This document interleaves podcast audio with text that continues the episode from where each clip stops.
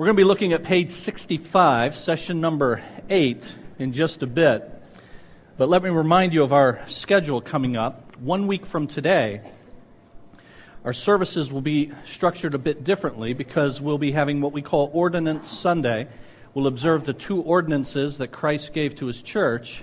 Two weeks from today, uh, we will, in the 9:30 hour, pick up where we left off two months ago in our series in the book of Ephesians. So we covered the first three of the six chapters in that book, and that was a good spot for us to, to cut off. We've had some guest speakers. I've been out of town. We've had our pastors in training guys. We have Ordinance Sunday next week, a couple of holidays. So all of that is added up to a couple of months in between. But the first three chapters are the doctrinal teaching portion of the book of Ephesians, and now we'll look at the last three chapters on what we're supposed to do now with the truth that uh, we've been taught. And that's what chapters 4, 5, and 6 are about. We'll start that two weeks from today during the 9.30 hour. And the 11 o'clock hour, this hour, in this room, on that day, two weeks from today, we'll start a series called uh, The Pursuit of Happiness. And we described that for you in your program, but it's about really aligning our lives with the purpose for which God has made us and the particular purpose that He's given to His followers uh, until He takes us home or until Christ returns. And so, in pursuit, the pursuit of happiness, I encourage you all to come for that. Come to as many weeks of that as you can, because uh, it is a series, as I suggested, that helps us put our lives in order and prioritize our time and our talent and our treasure around our, our calling. Today we conclude What's the World Coming to? Page 65, session 8. We've been looking at future events then in this series, What's the World Coming to? But this last lesson asks the question up at the top of page 65 How shall we live? What do future events have to do with the present, with now? What does all of this stuff that we've looked at with regard to future events have to do with me and with you in particular? Well, in order to answer that question, you have to do that what we have in that subtitle at the top of page 65, from beginning to end. In order for us to understand how this view of the future affects you individually and me individually in the here and now, in the present, means that we have to set what the Bible says about the future in the context of the Christian view of the world. The Christian view of the future is in the context of the Christian view of the world. Now, the stuff I'm going to talk about over the next few minutes is not in those notes. Okay? In fact, many of the several of the pages in this particular lesson are a review of the things that we've covered in the first seven sessions. We'll focus on the last three pages after I, after I finish with these opening introductory remarks. But just follow with me as best you can. The Christian view of the future is to be seen in the context of the Christian view of the world. That is, the particulars, the details, the events that go on now, they're to be connected to what has happened in the past and what is going to happen in the future.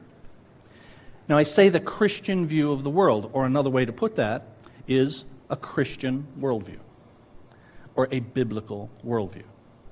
So, in order for us to see the importance of what the Bible says in the future for what's going on now, I have to see that in the totality of the perspective that the Bible gives us, or what's often called a Christian worldview.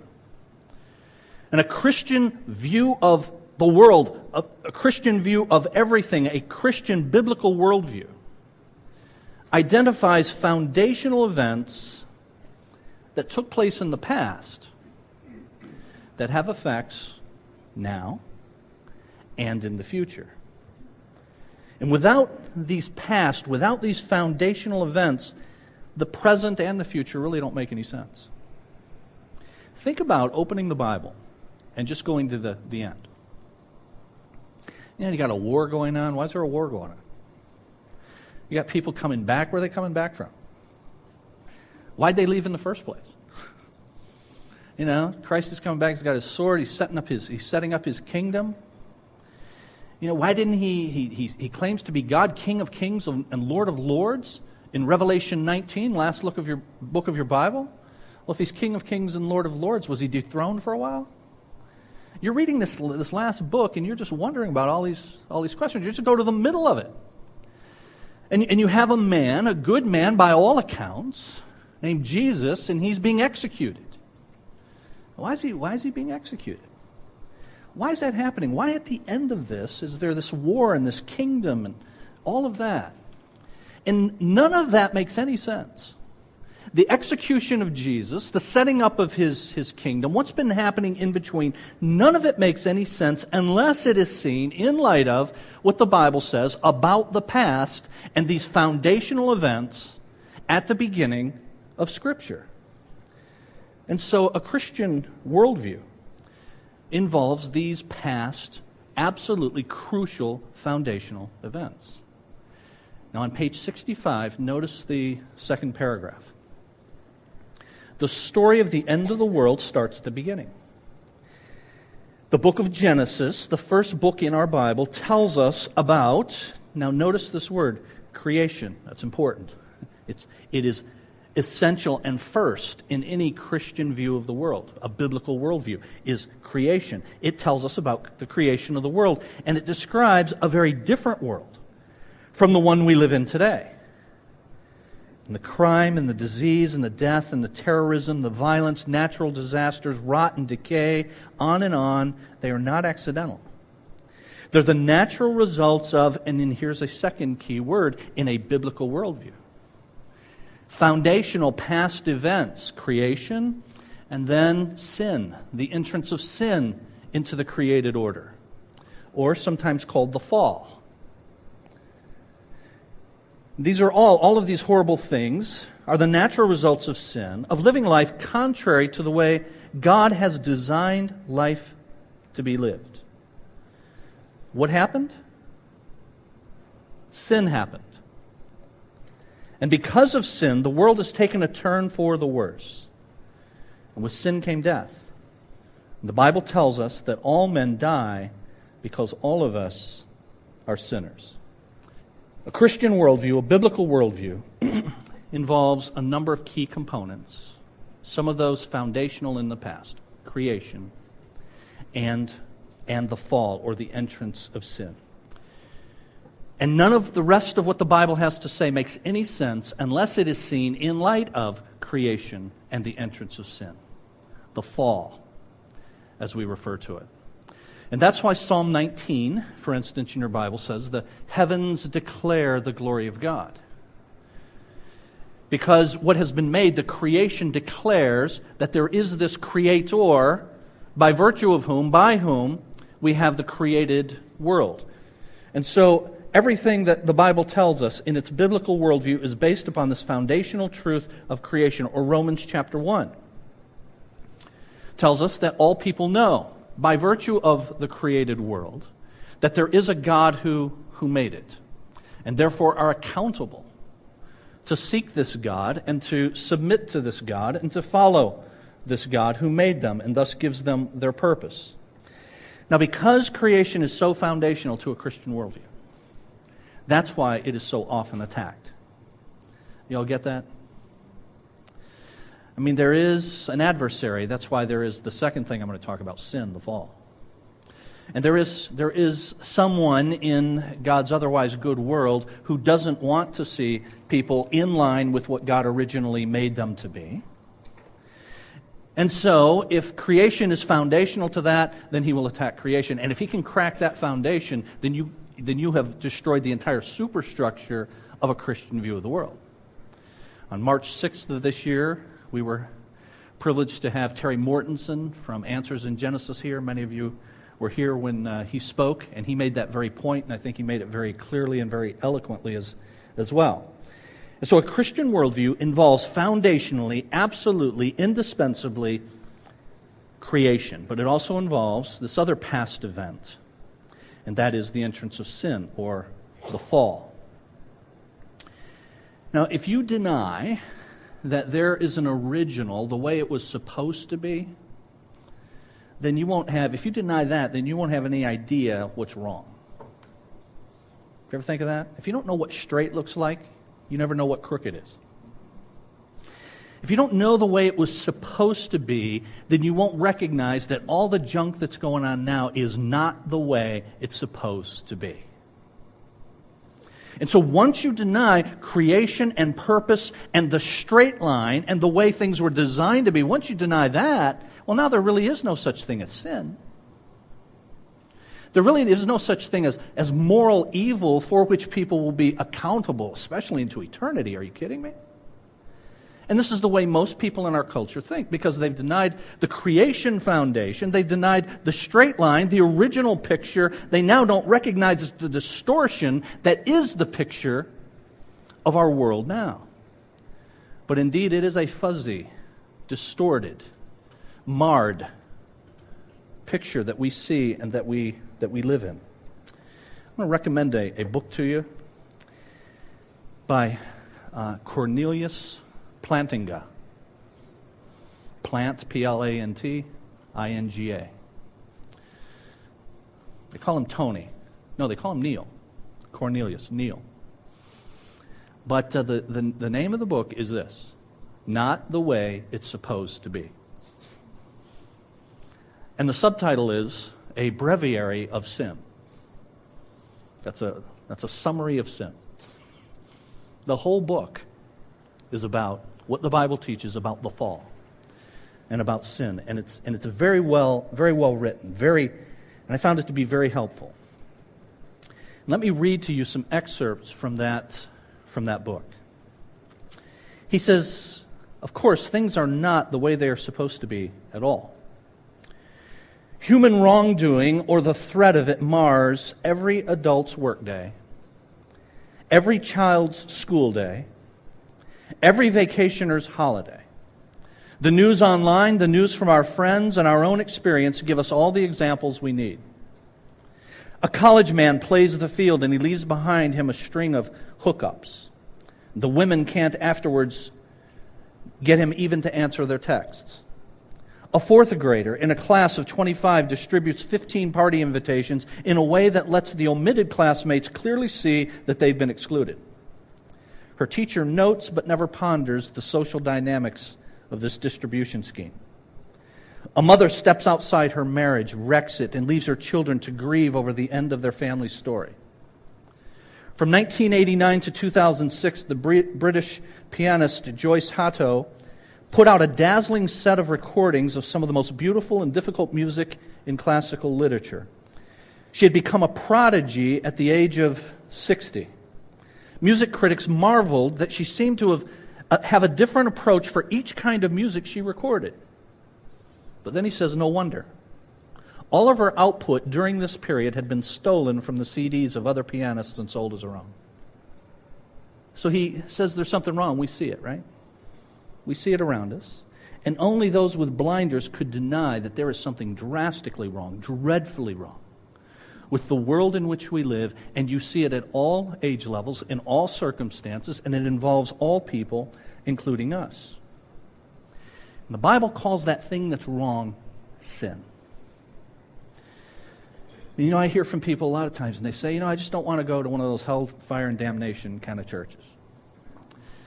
And you know, I, under, I understand what's meant by that. There are people that are just angry all the time, and they're just screaming all the time, and you just feel horrible every time you leave. And I wouldn't go to a church like that either, and I hope we're not that. But for some people, what that means is you never say anything negative. And you certainly don't talk about sin. Sin's a big turnoff. And so, Joel Osteen, you guys know who he is? Smiles a lot. It's happy, happy. And he says to Larry King, he says, I don't talk about sin. But see, the word, the word sin or sinful or sinners or sinfulness, I looked it up. It's used just over a thousand times in the Bible. And that's just those, those words sin, sinners, sinfulness, sinning, sinned. It's not transgression, wrongdoing, trespass. There's all these other words law breaking, so here's the thing if you omit that stuff, you can't preach the Bible, can you? And you can't have a biblical view of the world. You can't have a Christian view of the world. A Christian view of the world deals honestly with the way things are in our world. And it gives an explanation as to why they're that way. What is crooked was at one time straight. And we will see that God is endeavoring, and God will, make it completely straight again. But the crookedness is called sin. And Plantinga goes on to say, you know, lots of North Americans use the word sin only on dessert menus, you know, sinfully delicious. If they hear the word used seriously, they might conclude they're in the presence of a Puritan. There are few contexts left in which the word is said and heard straight. But the writing prophets of the Bible were unafraid to diagnose sin as the oldest and deepest human problem. They talked about it all the time, often in context in which they protested injustice in the land. The prophets knew that sin has a thousand faces. They knew how many ways human life can go wrong because they knew how many ways human life can go right. As I said earlier, you need the straight line to know what crooked is. And these prophets kept dreaming of a time when God would put things right again. Now, bear with me as, as I go through this. It's very helpful to me. They dreamed of a new age in which human crookedness would straighten out, the foolish made wise, the wise made humble. They dreamed of a time when the deserts would bloom, mountains would run with wine, people would stop weeping and be able to sleep without a weapon under their pillow. People would work in peace and work to fruitful effect. The lamb would lie down with a wolf because the wolf had lost its appetite. All nature would be fruitful and benign and filled with wonder upon wonder. All humans would be knit together in brotherhood and sisterhood. All nature and all humans would look to God, lean toward God, and delight in God. Shouts of joy and recognition would well up from women in streets and from men at sea. And here's what, here's what he says the webbing together of God and humans and all creation in justice, fulfillment, and delight. It's what the Hebrew prophets called shalom. You guys familiar with that Hebrew word? Shalom. We translate it peace. It's really a very rich doctrinal, theological word.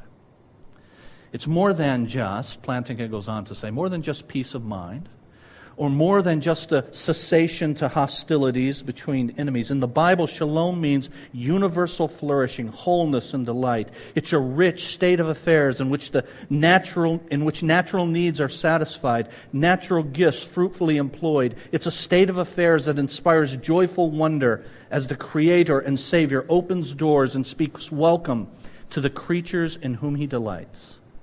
Shalom, in other words, is the way things are supposed to be.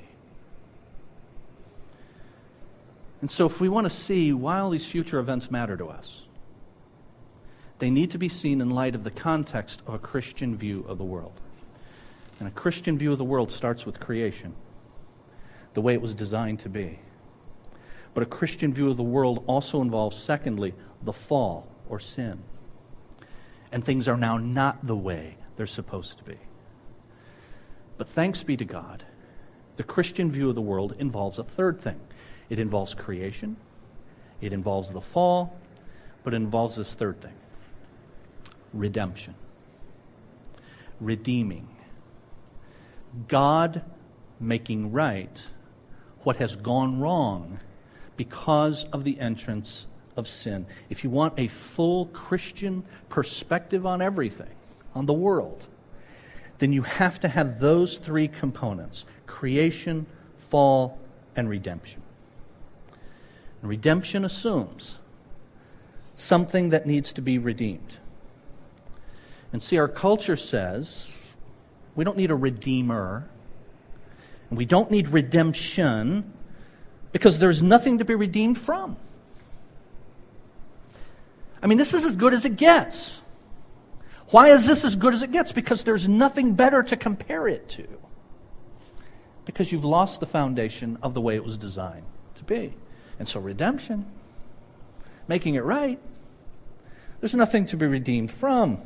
Or if there was anything to be redeemed from, we believe in our culture, there's no one to do the redeeming. And the Bible says both of those are false. There is indeed something to be redeemed from the absence of shalom, sin in God's good world.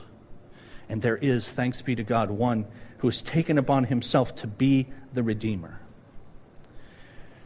Now, let me try to apply this a bit personally for you and for me. Friends, if you disconnect the details and the particulars of your life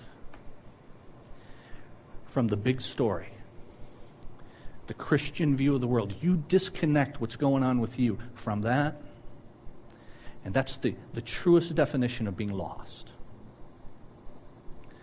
Disconnected, unattached.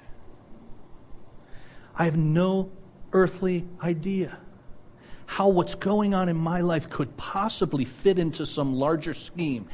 And you will have no idea, no possible chance at an idea. If you disconnect your life and your circumstances and the details of your life from the grand picture. And wouldn't you agree that that's where most people are? Hey, there's my life and there's all of its circumstances and there's all the unraveling. And some of that unraveling I've committed to, uh, I've contributed to. Some of that has been foisted upon me just because of the shrapnel of the war of living in a fallen world. We all get hit by it. And so diagnoses, you know, they just come from living in a fallen world. But if I'm disconnected from the, the big grand scheme of creation and fall and thankfully redemption, if I'm disconnected from that, I'll have no earthly idea no, no possible chance at having any explanation as to what's going on in my life or how anyone could possibly take this horrible thing, this difficult thing, the details and the particulars of my life, and actually do something with that and make it beautiful. But the Christian view of the world says, no, God is making all things new. So we view the future in the light of the past, in the light of creation, in the light of the, the fall. And we see our own lives, and I'm encouraging you to think about your own life right now and the junk that's going on in it. and I don't know everybody here, I just know you got junk, because I do too. And I've done junk, and I've had junk done to me. See, if you don't like the word sin, just go with junk. Okay? Let's make up your own. But it's messed up. And I've messed it up, and other people have messed it up, and I'm affected by it. But here's the most blessed, blessed thing for me is I know that I am not just a molecule in this vast universe. I know that what is happening in my life is in the sovereign plan of a loving God who created and who is redeeming, who is making right what is wrong in his world. If you were here at 9:30, our brother Larry spoke about why do you get up in the morning? That's one reason I get up in the morning. Because I know that God is in this day.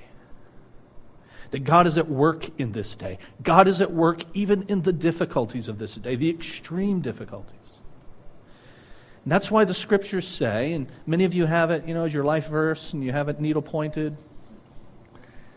But you know, Romans 8:28 says, and we know that in all things God works for the good of those who love him and who have been called according to his purpose.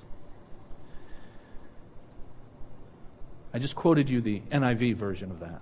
The King James says, and we know that all things work together for good but the NIV's got it right. Because, see, in the King James, when it says, and all things work together for good, the subject of the sentence is things, and things don't work. They don't work by themselves. The NIV says, and we know that God works all things. There is an active and loving Creator involved in the events of His world, big and small, big and small, including the events of your life. So, Romans 8 goes on to say, So what shall separate us from the love of Christ? And of course, the answer is nothing. Nothing in all, nothing in all creation. And it goes through the big and the small and the personal and the individual. You all remember me saying a few weeks ago, Jesus speaking in Matthew 10, in Matthew 10 and verse 30. And Jesus says that the very hairs of your head are numbered. They're all numbered. He knows the very hairs on your number of hairs on your head. But the context is verse 29, the verse just before that. How does he know that? Is God just a big computer? He's just really smart. He can store a lot of stuff. So he's got every social security number. You know, you've got a, you've got a line on his spreadsheet, number of hairs column. He's got that. Is he just really smart like that? Mm. Verse 29 of Matthew 10 says, No, here's how he knows. He doesn't know just because he's smart, he knows because he's in control. Jesus said in verse 29 of Matthew 10, Are not two sparrows sold for a penny? And yet not one of them falls to the ground except it be by the will of your Father, and the very hairs of your head are numbered. In other words, there's not a hair that comes out of your head apart from the sovereign oversight of our loving God. Now, that's a Christian biblical worldview. And that's how all this stuff then that we talk about in the future fits into the other components, the past components of a biblical worldview creation and fall, and then redemption. And God is engaged in redemption now. He is making things new now. And He will make all things new completely in the future. So now let's put some of this stuff in perspective, in a biblical worldview. Why is there judgment then, from the standpoint of a biblical worldview? Because God is redeeming. Because God is making all things new. And if God is going to make all things new, there cannot be people and things there that don't want to be in shalom. Do you understand that? When God judges people, as we read about in the Battle of Armageddon and all that ugly stuff at the end, when He does that, He is removing people and things that do not desire to be there. And in order to recreate shalom, the way it's supposed to be, judgment must occur. And so as we look at the future, we look at it in light of what the Bible says about these past important events. And so I call you back then to page 65. If you're still awake, turn to page 65.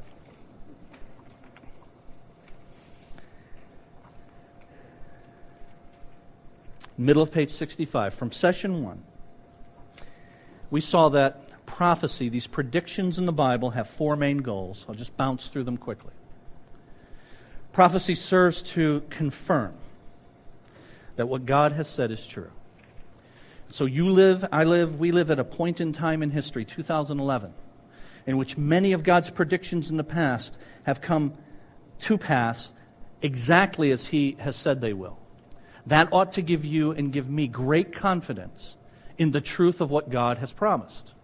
What He has already said would come to pass has as He said it would. Therefore, we can have great confidence that what is still future will come true as he said it would. Secondly, prophecy serves to warn us about the dangers of living life in opposition to God. God is committed to shalom.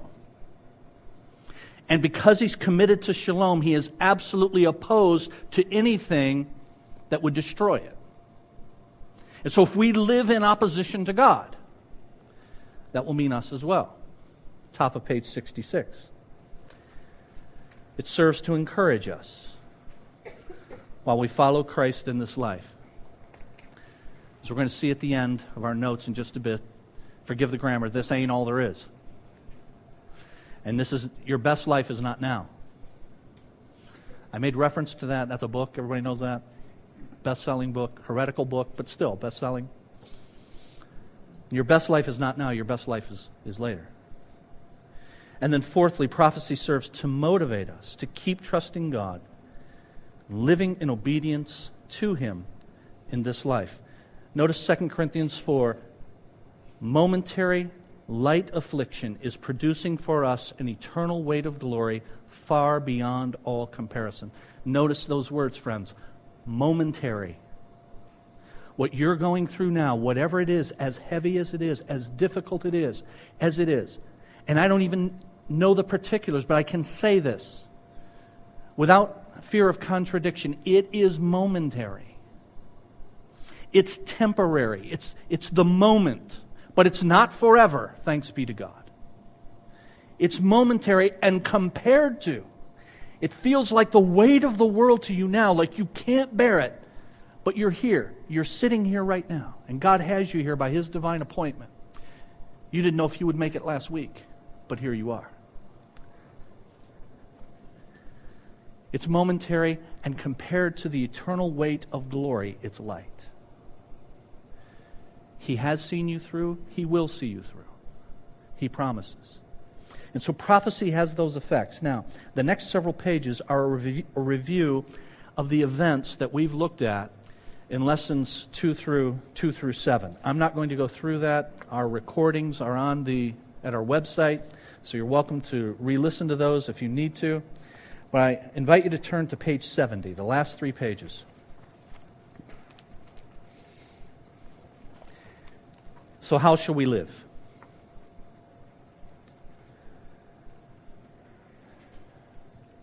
First, recognize the end for which God created the world and all that is in it. The very last book in the Bible reminds us of the purpose for which God made his world. We have the verse for you there. Worthy are you, our Lord and our God, to receive glory and honor and power, for you created all things. And because of your will, they existed and were created. Whether you eat or drink, whatever you do, do it all to the glory of God. And then the following paragraphs say simply this What were we made for? We were made for worship. We were made for God's glory, for God's honor. And so, how should we live? We should live remembering that. God created the world for His honor and for His glory, and that's your purpose in this world, as is mine. Or to put it another way, God created this world for shalom. Because, see, when, when created beings are in right relationship with the Creator. When all created beings are in right relationship with the Creator, then shalom exists. And so God created us for His glory, for His honor, to worship Him, shalom. Top of page 71. Recognize the damage that sin has done to your life and to this world. And so it's the anti shalom. It's not the way it's supposed to be. And I encourage you, friends, as you now, I hope, put on these, these lenses, put on these lenses in sharper focus.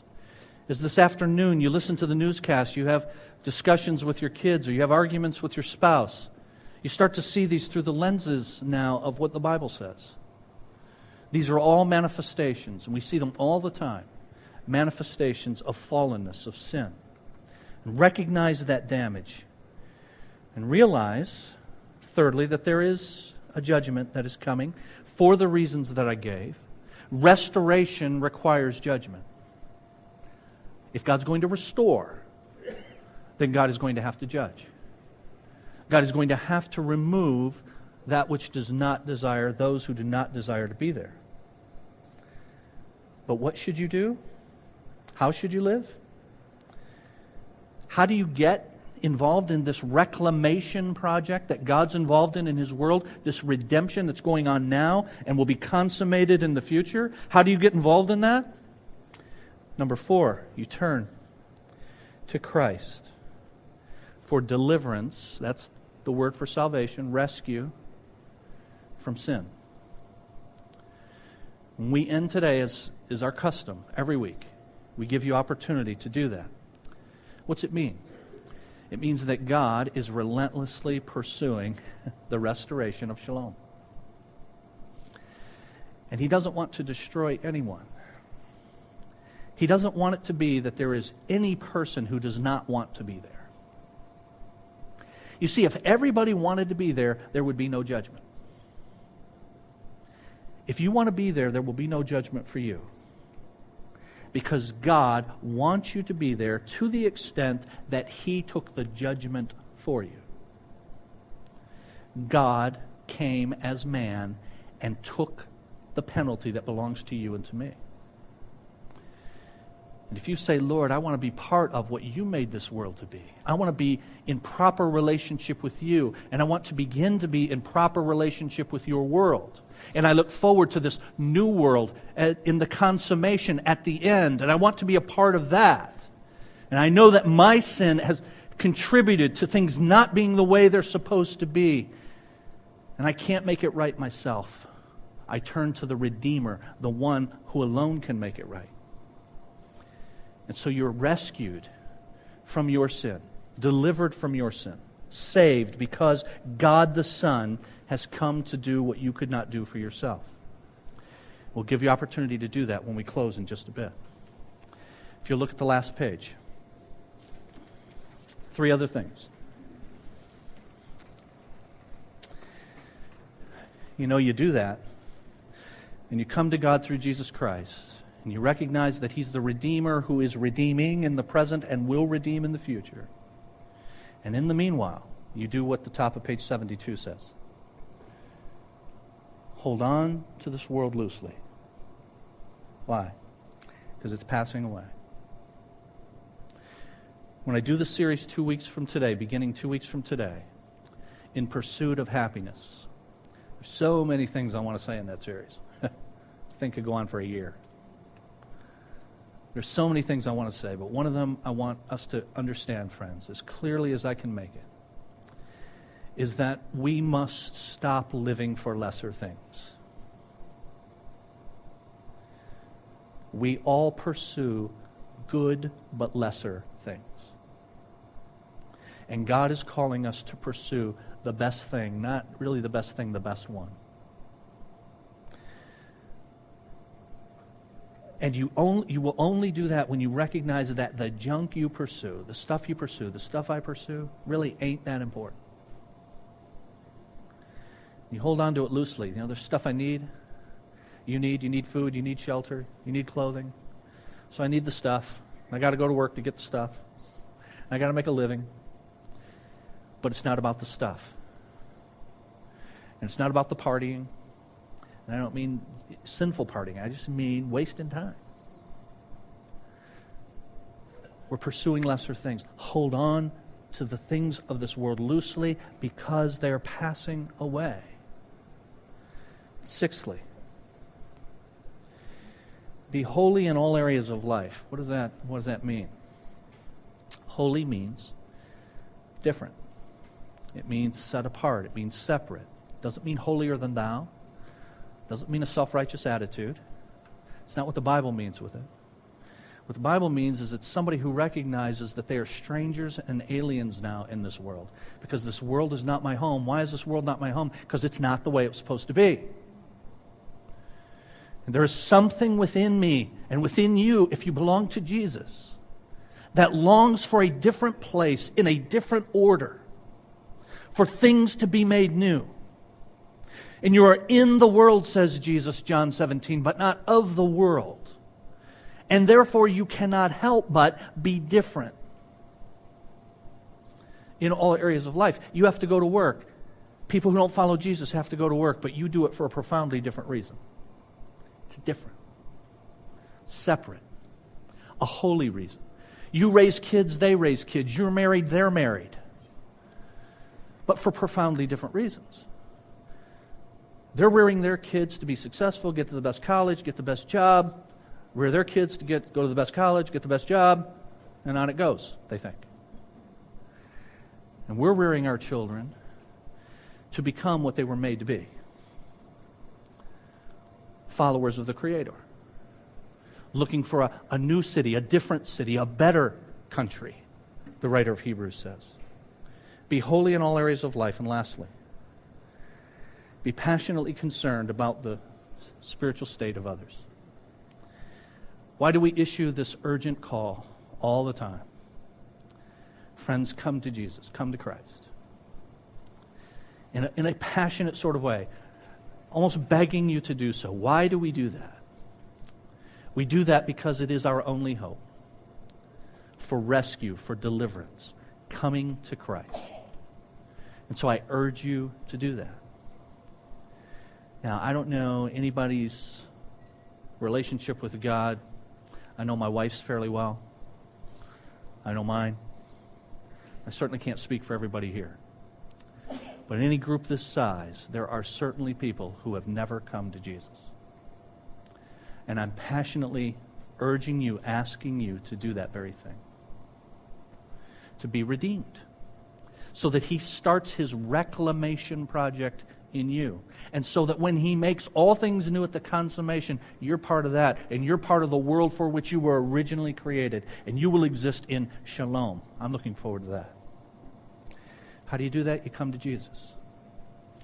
Jesus is God. He became man. He died to pay the penalty for your sin. He lived an absolutely perfect life. He lived the life you should have lived and I should have lived. He died the death that we deserved.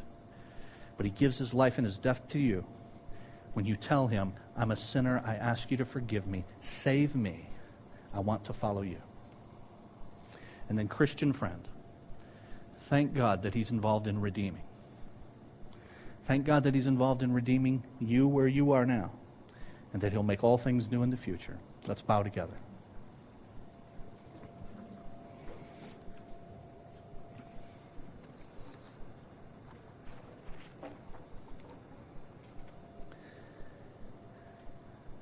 Father, thank you for this series where we've been able to be reminded of your control of your world because you have made known the end from the very beginning. You can do that because you control everything in between. And that includes the details, the minute details of our lives. Help us to remember that. Help me to remember that today and this week as we sojourn in a fallen world. And as we contribute, still struggling with sin to its fallenness, we thank you for the reminder that you're in control, and we thank you for the reminder that you're redeeming, that you're restoring, that you're reclaiming what has been lost because of sin. We thank you for the Redeemer, the Lord Jesus, the difference that he has made in the lives of those of us who have come to him and received him as our Savior, bowed before him as our Lord, and delightful, delight in following him and we see the difference that it makes in our own hearts, in our own attitudes, in our, in our relationships, in the way we view our circumstances. It makes a profound difference every moment of every day. So we see your redemption taking place in our own lives. And the truth of your word that if anyone is in Christ, he is a new creation. The old has gone and the new has come. We look forward to your return. We look forward to the time when all is right, when all is at peace, when all is the way it's supposed to be. In the meantime, grant us joy in the journey and help us to passionately invite men and women and boys and girls to come to the Lord Jesus Christ and participate in the redemption that the Redeemer is carrying on in his world. Go with us this week. Grant us safety and bring us back next Lord's Day. We pray in the name of Jesus. Amen.